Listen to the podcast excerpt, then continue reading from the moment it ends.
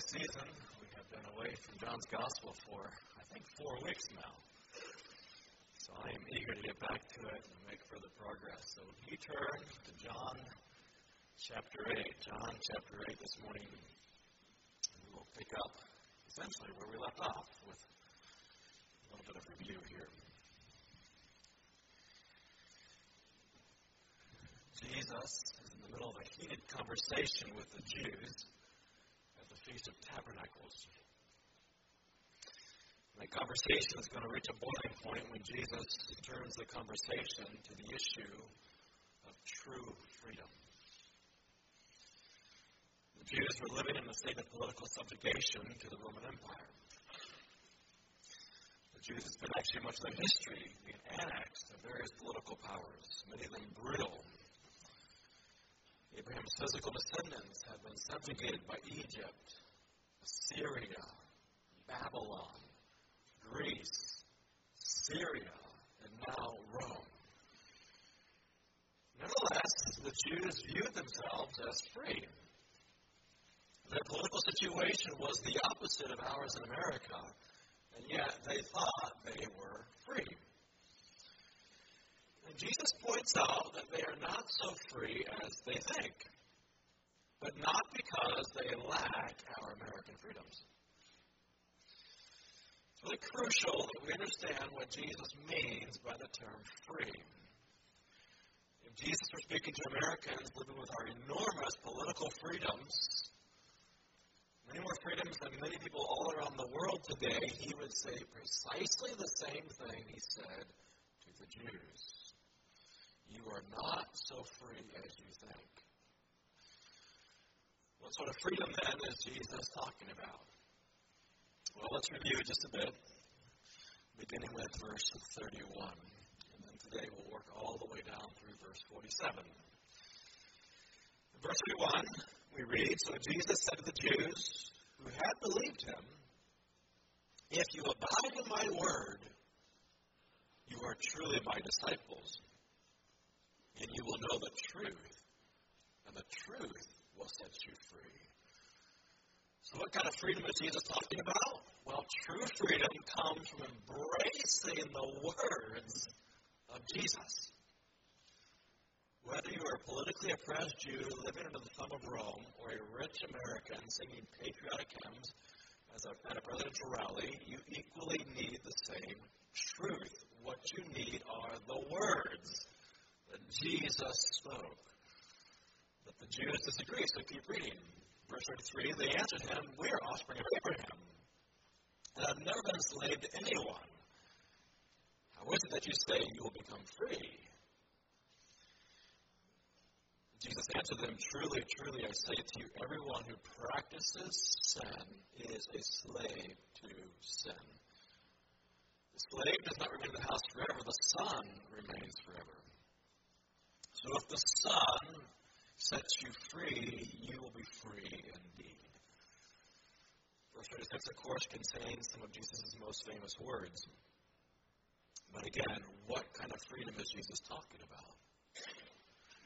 Clearly, he's not talking about merely being a physical descendant of Abraham.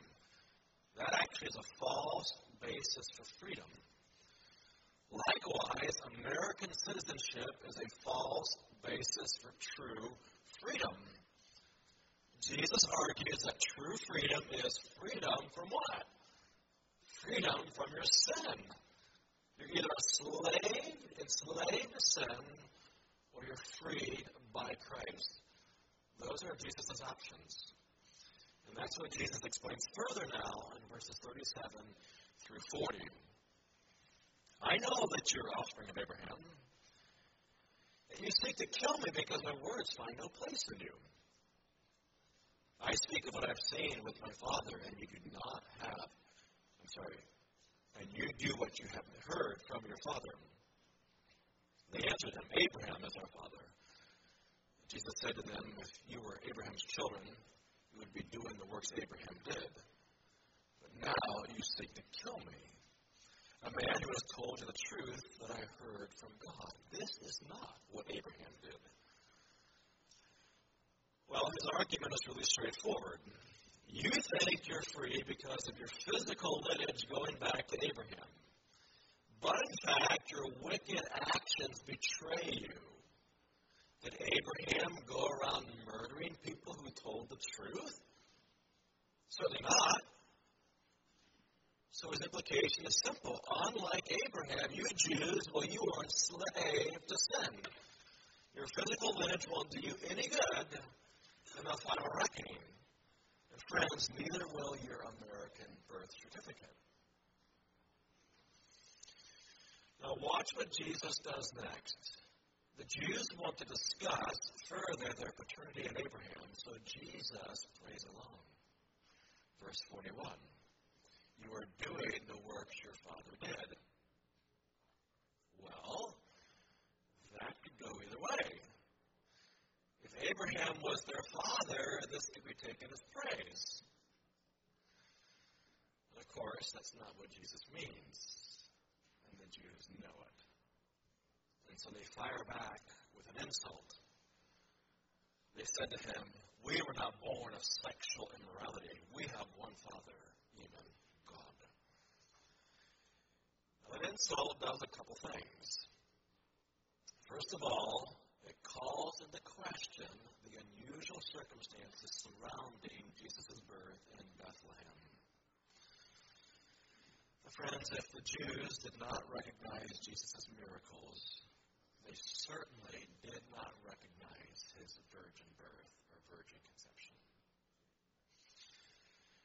In various Christmas sermons that I've preached through the years, I've cautioned us against adopting what I call the Thomas Kinkade Hobby Lobby Hallmark Christmas card, idyllic view of Christmas. Looking back on Bethlehem from our modern perspective, we like to hallow the whole scene just sort of glows off the Christmas card. The Christmas card is overpriced anyway. It's all so warm and so clean, right? But Matthew's gospel corrects this false impression. Jesus' birth brought enormous trouble into the world, including the bloodthirsty murder of Bethlehem's infants. And don't forget that Joseph's initial response was to assume that Mary had been immoral we all know that virgins do not bear children, right? And apart from angelic intervention, Joseph would have just put her away.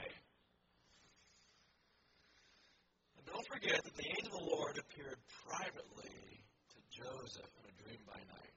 He did not announce to the world that Mary would be impregnated by the Holy Spirit. So, given all that, judging from John 8, Jesus likely spent much of his childhood with a lingering suspicion of infidelity associated with his birth. He did, after all, come to identify with sinners. So here we are, some 30 years later, and the Jews still view him as an illegitimate child, the product of a sinful union. That's the first thing. The second thing to notice in the Jews' insult is that it raises the question of paternity to a higher level. Since Abraham was their physical father, they assume that God ultimately is their father too. Right? It's like if, if Abraham's my father, well then God is my grandfather. Look at verse 39. The Jews claim Abraham was their father. Now, since that's true, that's true, the Jews believe that verse 41 follows naturally. We have one Father, even God. If Abraham was a child of God and we are his children, then we too are children of God. That's their assumption. The Jews' pride in their physical heritage led them to conclude that their spiritual heritage is secure. But that, friends, is an unwarranted leap. And yet, it's a leap that people make all the time, even down to our own times. It's not unusual for someone to assume that he is spiritually secure because he was born Catholic or because he was baptized by Christian parents as a baby. I've heard people say, well, I'm Irish Catholic for many generations, or I'm Italian, or Catholic all the way back, as if I'm saved. Well, in many parts of the world today, there are people whose spiritual security is bound up in their paternity. You look at Islam today. There are Muslim people who trace their lineage back through several generations. Perhaps your name is Muhammad or Khadijah, and they think, well, I'm safe. It's all about my lineage. And Jesus says that is a false, a false basis for security. Jesus challenges the assumption that physical heritage of any kind can establish spiritual heritage. So in verse 42, he offers a rebuttal. Jesus said to them, If God were your Father, you would love me. For I came from God and I am here. I came not of my own accord, but He sent me. Now, friends, Jesus could not be more clear. I am from God. Therefore, if God is truly your Father, you will in fact love me. That's how it works. Jesus is blunt tracing your physical lineage back to Abraham does not mean that you can trace your spiritual lineage back to God. Now, it is perhaps a little more difficult for us in the West to really appreciate how Jesus' claim must have sounded to the Jews. We live in a very individualistic culture where we celebrate our autonomy. We celebrate our personal rights. We celebrate individualism. And we tend to put a lot less emphasis on our heritage, on paternity. But it is the case that in many parts of the world, heritage is everything. Your culture, your heritage, your family is everything. And this is certainly true for the Jew. My heritage, says the Jew, is all important. I can trace my lineage all the way back to Abraham some 2,000 years ago. I have no idea who my ancestor was 2,000 years ago, but the Jews did, right? But that is the assumption that Jesus challenges. Your heritage does not matter if you are living in sin. That's the point that he's making. Now, for just a moment here, let's just go a little bit deeper. And let's reflect on the sheer audacity of Jesus' claim in Jewish culture. Jesus implies in verse 42 that he is a person worthy of supreme love.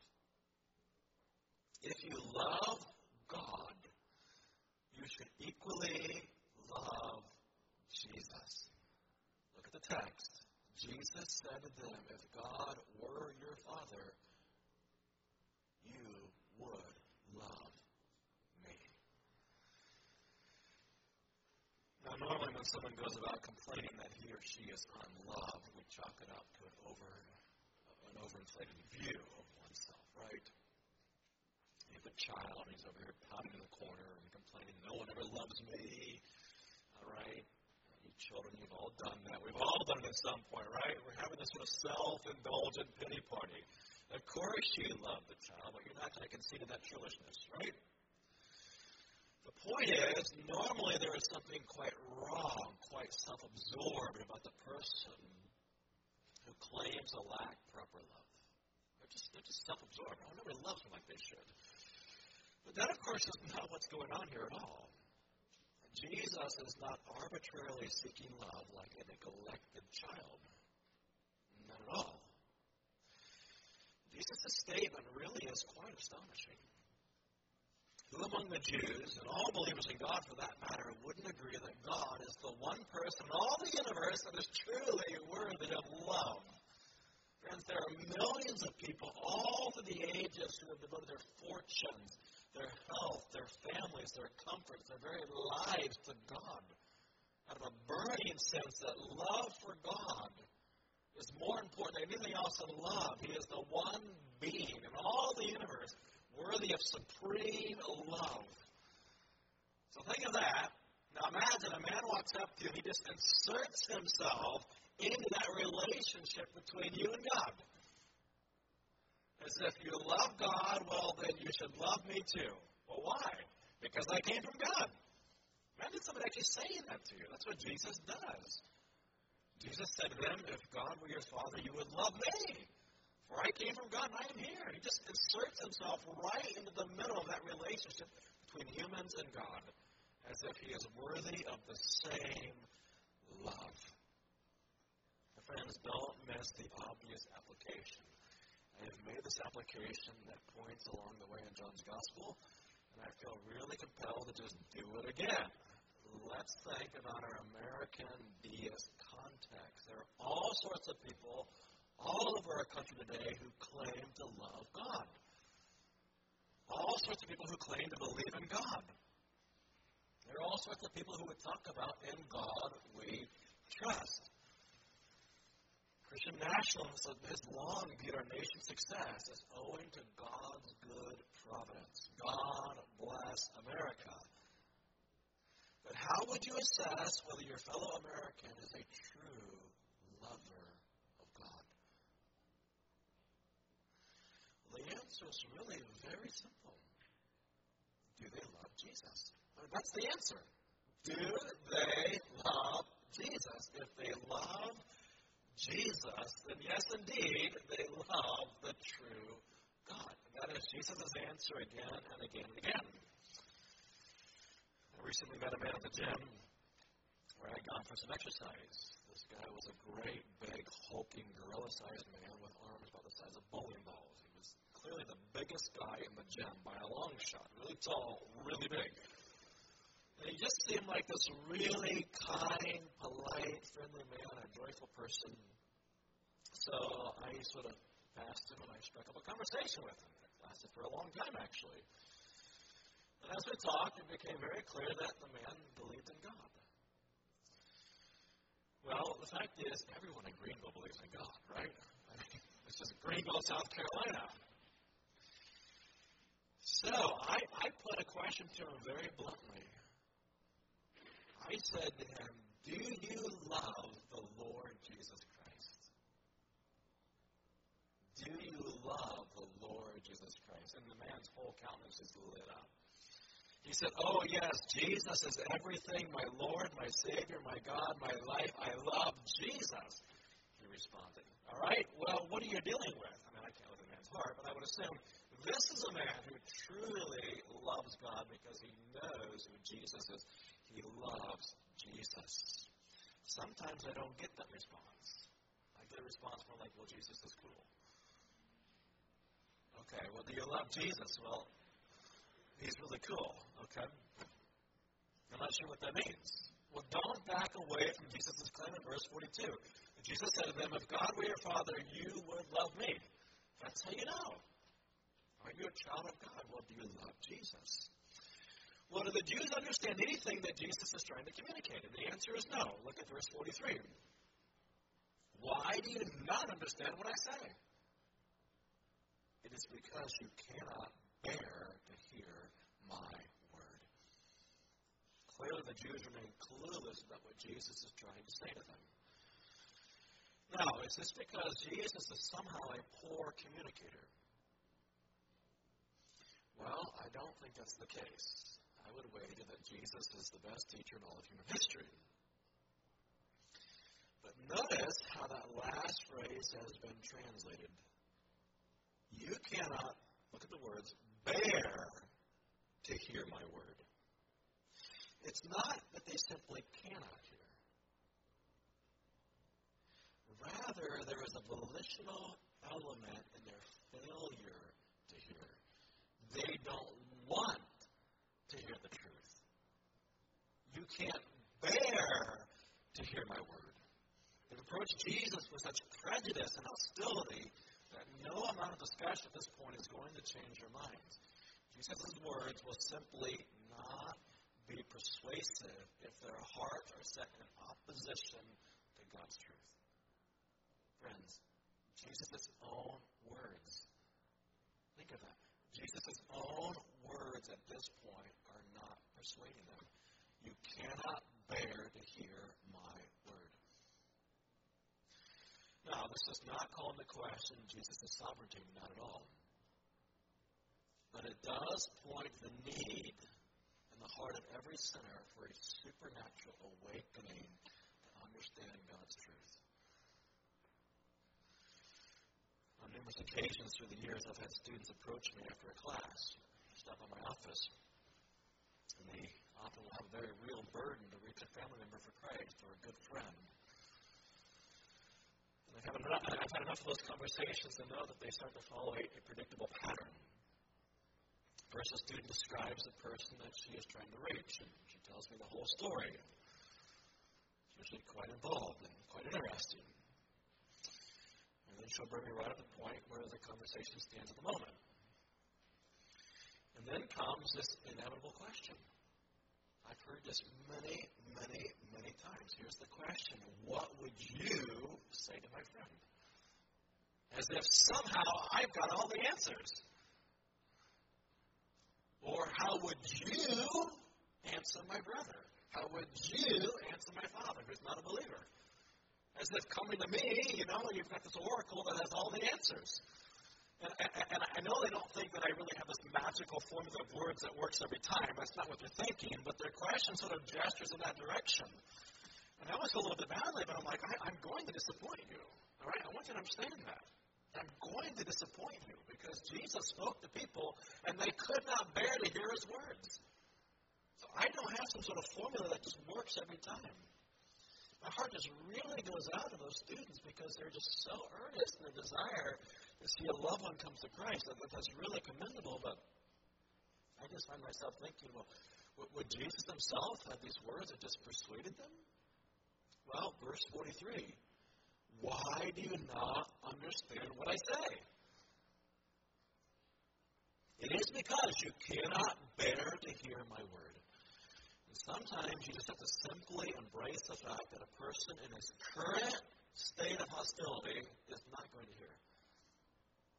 The person in that current state of hostility is simply not going to hear the word. That happens. Even Jesus' words.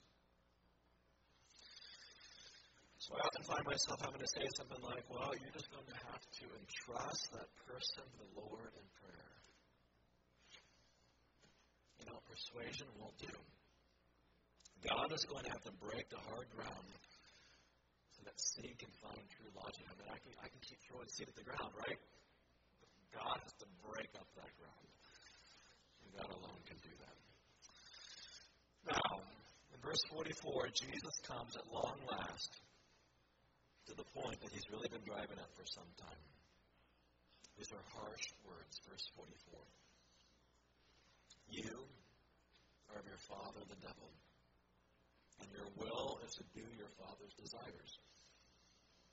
He was a murderer from the beginning and does not stand the truth because there is no truth in him. When he lies, he speaks out of his own character, for he is a liar and of lies. As I was reflecting this passage this week, I thought, can, can, can you imagine any, any harsher words that Jesus could have spoken? Your father is the devil. I, I'm trying to imagine saying that to someone. I've never said that to anyone to the best of my knowledge. But Jesus did. That would be deemed hate speech in our culture, for sure. But Jesus said it. And ultimately, there are two options. Either God is your father, or the devil is. So setting aside your physical lineage from Abraham or for whoever, there really are two families in the end. There is the family of God and there is the family of the devil. Friends, the, these are the words of the Lord Jesus. I, I didn't write these. I didn't speak these. So how would you know which family you belong to? The answer in this context comes down to your desires.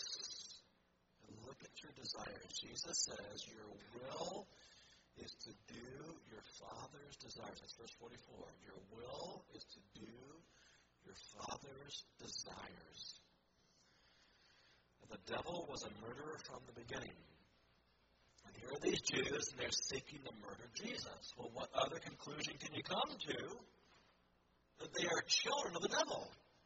Their desires are aligned with the devil's desires. They're children of the devil.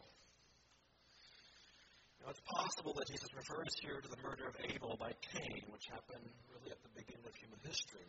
The devil probably was in the details. But actually, it might be more likely that Jesus is referencing an earlier episode where the devil specifically labored to bring about the fall and the death of the human race by tempting Adam and Eve. He robbed our parents of spiritual life and ultimately physical life also. And I say that because the fact that Jesus goes on to refer to the devil as being not only a murderer, but a liar and the father of lies, that seems to point back beyond Abel and Cain, Cain and Abel, all the way back to Adam and Eve. Satan secured their fall by lying, by contradicting the words of God. God said, You will surely die. And the devil retorted, You will not surely die. He was a liar and a murderer from the beginning. Well, think about it. Either God is a liar or the devil is. Likewise, when your desire is to lie, you are professing your family allegiance to either God or the devil. So Jesus clearly insists that one's desires are a true indication of his paternity. You might just ask yourself this question this morning Whose child are you? Well, let's talk about your desires. The First Great Awakening swept through the American colonies in 1734. There were indeed many, many false professions of faith. Jonathan Edwards, America's great theologian and historian of the Awakening, undertook to understand the nature of true conversion. He wanted to make sure that he distinguished between true conversion and all those false professions of faith. So, how would you know? True conversion, Edwards insisted, does not come down to merely walking around or even praying a prayer. In fact, in those days, they didn't even walk aisles. True conversion, says Edwards, involves a change of affections. A change of affections. Our desires change when our family identity changes. That's how you know. Now, I want to take just a moment here. You don't have to turn there. You're welcome to if you want. And rehearse something we discovered in Romans chapter 7 because this may help. I do feel like we need to clarify a little bit here because Christians can really get tripped up on this. When you become a believer and you enter the family of God, right? Your desires should change. That is true. However, your old self, the flesh, does not disappear. And this is where Christians can really get tripped up. You still have these old carnal desires and affections that live inside your heart. And so if your desires are supposed to change and you look inside your heart and you, you have these wicked desires and you think, well, maybe I didn't even become a believer. But friends, there is what Paul calls the flesh in Romans 7, and it is that irredeemable part of you. It's that part of you that you cannot change through moral reformation of your flesh. It doesn't work that way. Rather, the only solution is to kill it, to kill it dead. This is what Paul says to the Colossians. You have to mortify your flesh. He doesn't say work with it and try to make it better little by little. He says mortify it. Put it to death. It's still there. You've got to kill it dead. It's that irredeemable part of you that doesn't get improved gradually and has to be killed. So, friends, don't be confused. If you come to Christ and you want those desires to be changed, but those old fleshly desires are still lurking inside your heart. Listen to what Paul writes. Romans 7, verse 15 For I do not understand my own actions. For I do not do what I want, but I do the very thing I hate. And have you experienced that? I know I shouldn't be doing this, but I do it anyways. I hate it. That's Paul. He also writes, For I know that nothing good dwells in me. What? I thought you were born again. I know that nothing good dwells in me. Then he clarifies, that is, in my flesh. For I have a desire to do what is right, but not the ability to carry it out. Does that sound schizophrenic? Exactly. You've got the old man living inside of there. It's the flesh. And you lack the ability to carry out what is right. You know it's right, but you just seem powerless. However, Paul at least speaks of, quote, here's his words, a desire to do what is right.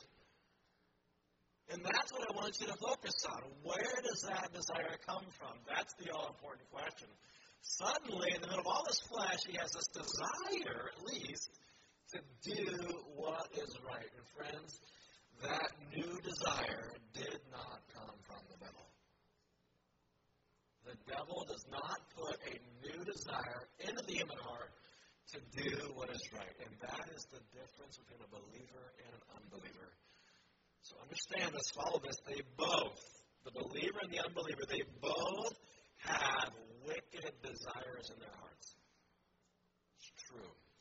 But in addition, the believer, the man who's been born again, has at least a new desire to do what is right. Even if he often fails, he has new desires. That's what Edwards is pointing to. There are some new affections in there that you didn't have before. And Paul continues in Romans 7, verse 19. For I do not do the good I want, but the evil I do not want is what I keep on doing. Now, if I do what I do not want, it is no longer I who do but sin that dwells within me. It's that there's these two people in there now. Again, he sounds schizophrenic. There's these two warring selves. But actually, this is part of the good news. What if there was only one self? What if there was only one self? Well, the fact is, every last person born on this planet is born in Adam. And so if you have one self, you have the Adamic fallen nature. That's who you are. You have that old man, and that's the one self. But what if there's two competing selves in there? That's the new man. So Paul also writes in verse 22 For I delight in the law of God, which the old man doesn't do. I delight in the law of God my inner being. But I see in my members another law waging war against the law of my mind and making me captive to the law of sin that dwells in my members or in my body. Wretched man I am, who will deliver me from this body of death? So Paul acknowledges that somewhere in there he has found this new delight in the law of God.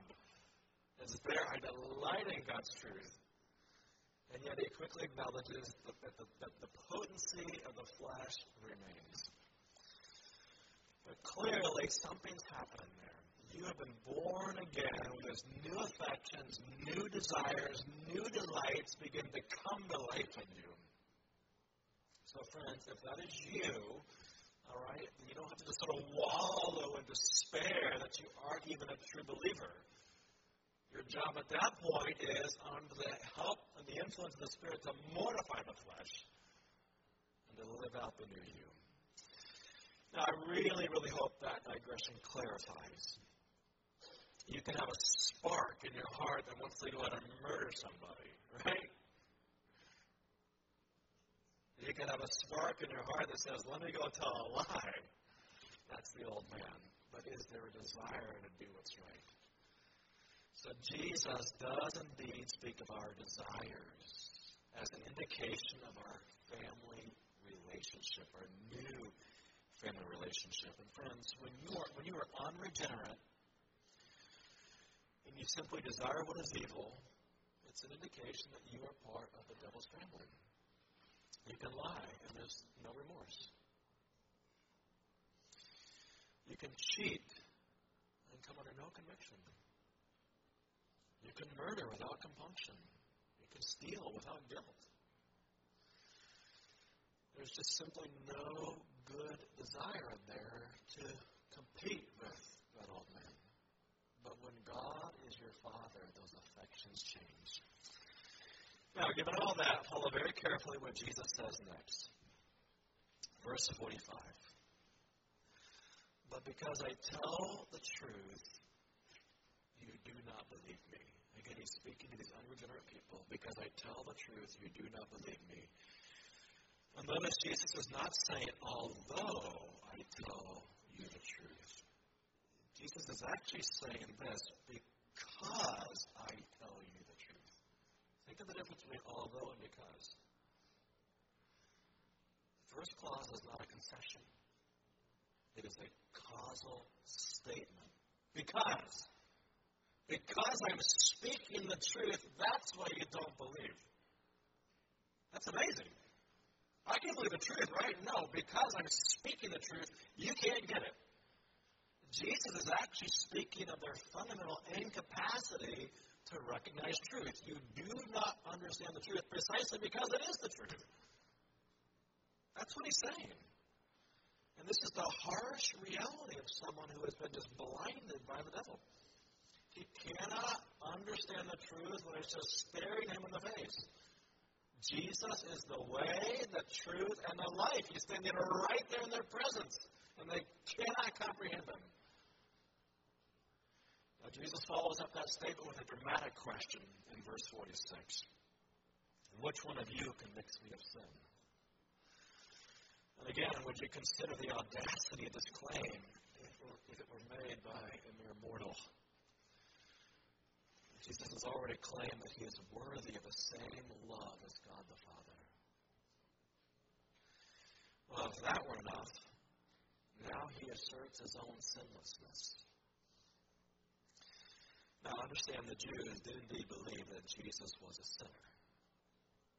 And that's why they were seeking to kill him. In fact, in the next chapter, Jesus is going to heal a blind man. In the middle of their second interrogation, the blind man, seeking to learn what happened to him, the Jews reveal their bias. In fact, if you just glance over at John 9 and verse 24 and look at the text, John 9 24, so for the second time they called the man who had been blind and said to him, Give glory to God. We know that this man, who's that Jesus, we know that Jesus is a sinner. So clearly they think that Jesus is a sinner. Now, this is very curious. They cannot reasonably deny that God, that, this, that, that Jesus has opened this man's eyes, but they don't want Jesus to get of the credit. No, no, he's just a sinner. Don't give him any credit at all. But this is interesting. They, they never identify a sin that Jesus commits. Where's the sin? In fact, Jesus has just healed a blind man. That's what they're upset about. And this is a pattern you see all the ways of the ministry of Jesus. He goes around doing good things, and they keep accusing him of being a sinner, but they can't find anything. They can find nothing at all. And Jesus, of course, knew that it was nothing but crass bias that just fueled their interest in putting some sin on him. And that is why he asked the question in verse 46 which one of you convicts me of sin? There's nothing. There's nothing there to secure a legitimate conviction. He never sinned. So clearly, the problem is not with Jesus. The problem is with the Jews and their stubborn disbelief. And that's why Jesus proceeds in the remainder of verse 46 to assert If I tell the truth, why do you not believe? Why do you not believe me? When you're comforted with the truth, your choice is to believe it or to embrace some. There really is no alternative. Either you're going to embrace the truth or you will embrace a lie. So, again, as I've mentioned previously, when it really comes down to the world at large, the world at large is guilty of one great sin. There is one great sin that will ultimately damn any soul. And what sin is it? It is the sin of unbelief. The New Testament is very clear that God redeems people out of all sorts of debauchery, idolatry, illicit sexuality, carnality, false religion. You name it. I mean, He redeems us out of all that. But if you're going to if you're going to persist in your sin of disbelief, there, friend, is no hope for you. There's no hope. How then would we know that someone has overcome the sin of disbelief? How would you know? Well, just keep reading. Verse 47. Whoever is of God hears, he hears the words of God. The reason why you do not hear them is that you are not God. That's it. When a person has been truly born again, when a person has truly come to Christ, he suddenly just responds differently to the Word of God. He hears it very differently. If you're not a believer, you simply are incapable of hearing the words of God. So, friends, let's take this right back to the beginning where we began, all the way back in verse 31. What exactly is true freedom? What does it mean to be free? Verse 31 Jesus said to the Jews who believed on him, This is not true belief at this point. If you abide in my word, you are truly my disciples, and you will know the truth, and the truth will set you free. So put that together with verse 47. In verse 47, to hear God's word is to be God's child. Likewise, in verse 41, to abide in Jesus' word is to be a true disciple. When you embrace God's words, when you embrace Jesus' words, that's when you become a true disciple. And that, my friends, is true freedom. So, what would true freedom look like in first century Israel? Well, deliverance from Roman oppression, right? No. There's true freedom. Embrace the Word of God. And what does that look like in our first century, 21st century American context? What is true freedom? A bigger military? More opportunities for financial prosperity? I am very thankful to live in a free country. But again, the same thing is true. True freedom is a matter of embracing the words of God and experiencing deliverance from our sin. That, that is the freedom the gospel offers you freedom, freedom from sin. And what does that look like? Here's what it looks like you're taken out of one family and you're put into a new family. You're taken out of the devil's family and you're put in the family of God. And when you're put in that family of God, you have these new desires that well up in your heart. A desire for what is right and good and holy. Now, in conclusion, I want to speak to the children for just a moment. I just want to be very, very clear with our kids, with our children. That you are not a Christian simply because you were born in a Christian home or because your parents are Christian. That is not how you become a Christian. I think your parents have probably explained this to you, but I just want to reiterate it. You are not a Christian simply because you go to church with your family or go to Sunday school. We have some wonderful teachers around here, but that doesn't make you a Christian. You're not a Christian simply because you were born into or adopted into a Christian environment, a Christian culture, a Christian family. Actually, what Jesus is saying here to our children, born in a Christian family, is that actually you belong to the family of the devil. If you're not a believer, you realize that you actually you actually belong to the family of the devil. If you're not a true believer, and how would you know that? Well, when I was a child, raised in a Christian home and Christian church and Christian school, I came to realize this because I told a lot of lies. A whole lot of lies. And the devil is the father of liars. Argued and I fought with my brothers and sisters. I realized that there's something wrong in my heart. And yes, I was raised in a Christian church and a Christian school and a Christian home, but I had to come and look inside my heart and see that it was truly sinful. I had to understand that as yet I did not truly belong to the family of God. So if that's you, what are you supposed to do? Well, there's some really good news. Jesus said, Allow the little children to come to me. Jesus was not a preacher merely for the adults.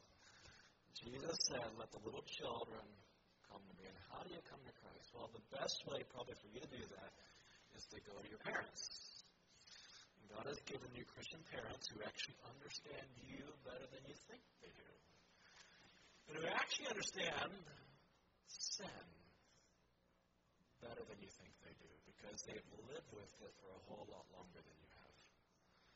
Your parents have lived with a sin nature for 40 years, 45 years, 30 years. I don't know. How old are your parents?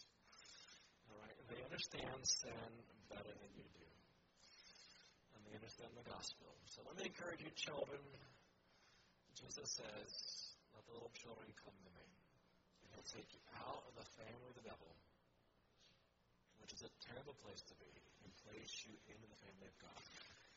And I certainly am happy to talk with you. I know Pastor John will be happy to talk with you, but really, it'd very, very good if your parents are believers that you would go to your parents and, and talk with them about that. Talk with them about that today. Would you do that? Okay, well, let's pray. Father, we do pray specifically for our children this morning. And we ask that each and every one of our children would learn not to look to their spiritual heritage as an indication of their spiritual security. And that each and every one of our children would look to Christ and to Christ alone as a solution for their sin. Lord, as adults, we thank you for the Lord Jesus Christ. We thank you for the gospel. We thank you for the indwelling of the Spirit. And we confess again our sin. And we ask that you would awaken again in our hearts desires for what is right and good. And as we live in a world full of sin, we can become so numb and we can fall backwards and backslide. But Lord, just rekindle in us those desires for what are good, what things are good and holy and pure, we pray. We ask this for Christ's sake.